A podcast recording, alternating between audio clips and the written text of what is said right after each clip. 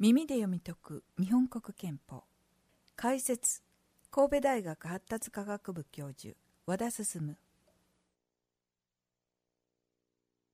第80条下級裁判所の裁判官。下級裁判所の裁判官は最高裁判所の指名した者の名簿によって内閣でこれを任命する。その裁判官は任期を10年とし再任されることができる。ただし法律の定める年齢に達した時には退官する。第2項下級裁判所の裁判官はすべて定期に相当額の報酬を受ける。この報酬は在任中これを減額することができない。第80条は下級裁判所の裁判官の在り方について定めています。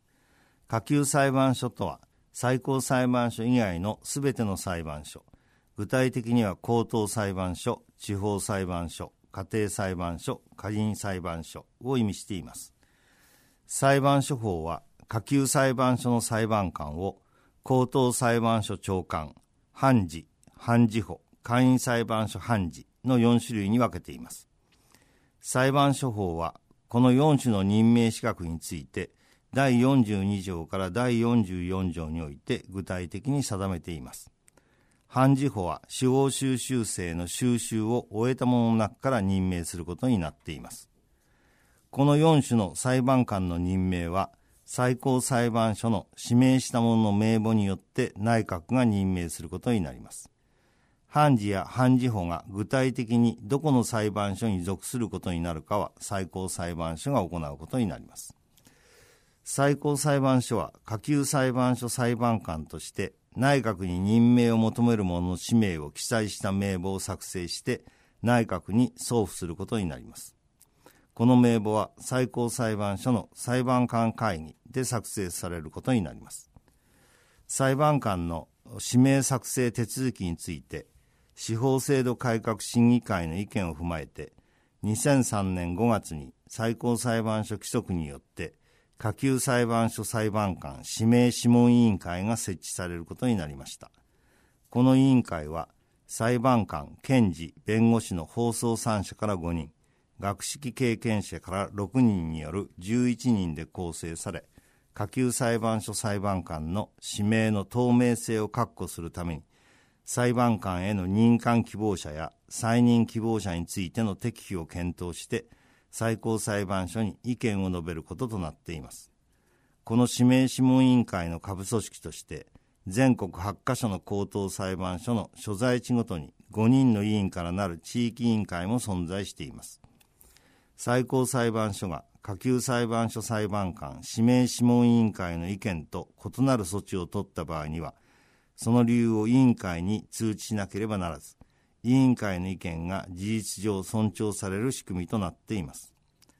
最高裁判所が指名した者の名簿に基づいて、内閣が下級裁判所の裁判官を任命することになりますが、この内閣の任命権をどのように理解するかが問題となります。下級裁判所裁判官について、最高裁判所の指名、内閣の任命というあり方は、一方で行政権と司法権の抑制均衡の観点と他方で司法権の独立という観点からの2つの要請からなっているものと考えられます。司法権の独占性を防止するという観点からは内閣は最高裁判所の指名した者の名簿に拘束されることなく名簿に記載されているものを任命しない自由を有しているということになります。しかし内閣にフリーハンドな任命権を認めることは、司法権の独立の観点からは重大な問題性をはらむことになります。したがって内閣は最高裁判所の指名した名簿について、明らかに裁判官としての資格要件を書いているなど、明白な理由がある場合を除き、最高裁判所が指名した者の任命を拒否することはできないと解されるべきものと考えられます。次に憲法は下級裁判所の裁判官について任期を10年とし再任されることができるとしています。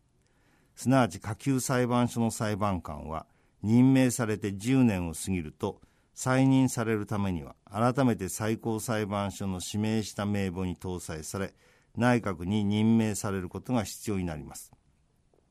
この10年の任期制についてどのように考えるかが裁判官の身分保障との関係で問われることになります。一般に公務員の任期制についてはその期間の満了に伴って当然にその身分を失うものとされ再任される場合には新任の場合と同じく任命権者の裁量に委ねられていると考えられています。しかしこの間見てきていますように司法権の独立を確保する保障として裁判官の身分保障についてさまざまな規定を置いている憲法が公務員一般の任期制と同様に裁判官の10年の任期制を規定しているとは到底考えられませんこの下級裁判所裁判官の10年任期制については最高裁判所の裁判官の10年ごとの国民審査制度との関係で定められたものと解することができます。したがって10年任期制については10年の期間ごとに特段の自由のある裁判官としての不適格者として判断されるものを排除する制度として捉えられるべきであり特段の自由がない限り再任を原則とするものとして捉えられるべきものと思われます。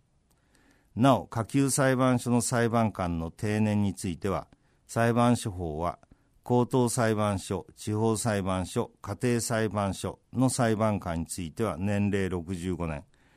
簡易裁判所裁判官については年齢70年としています以上第80条でした。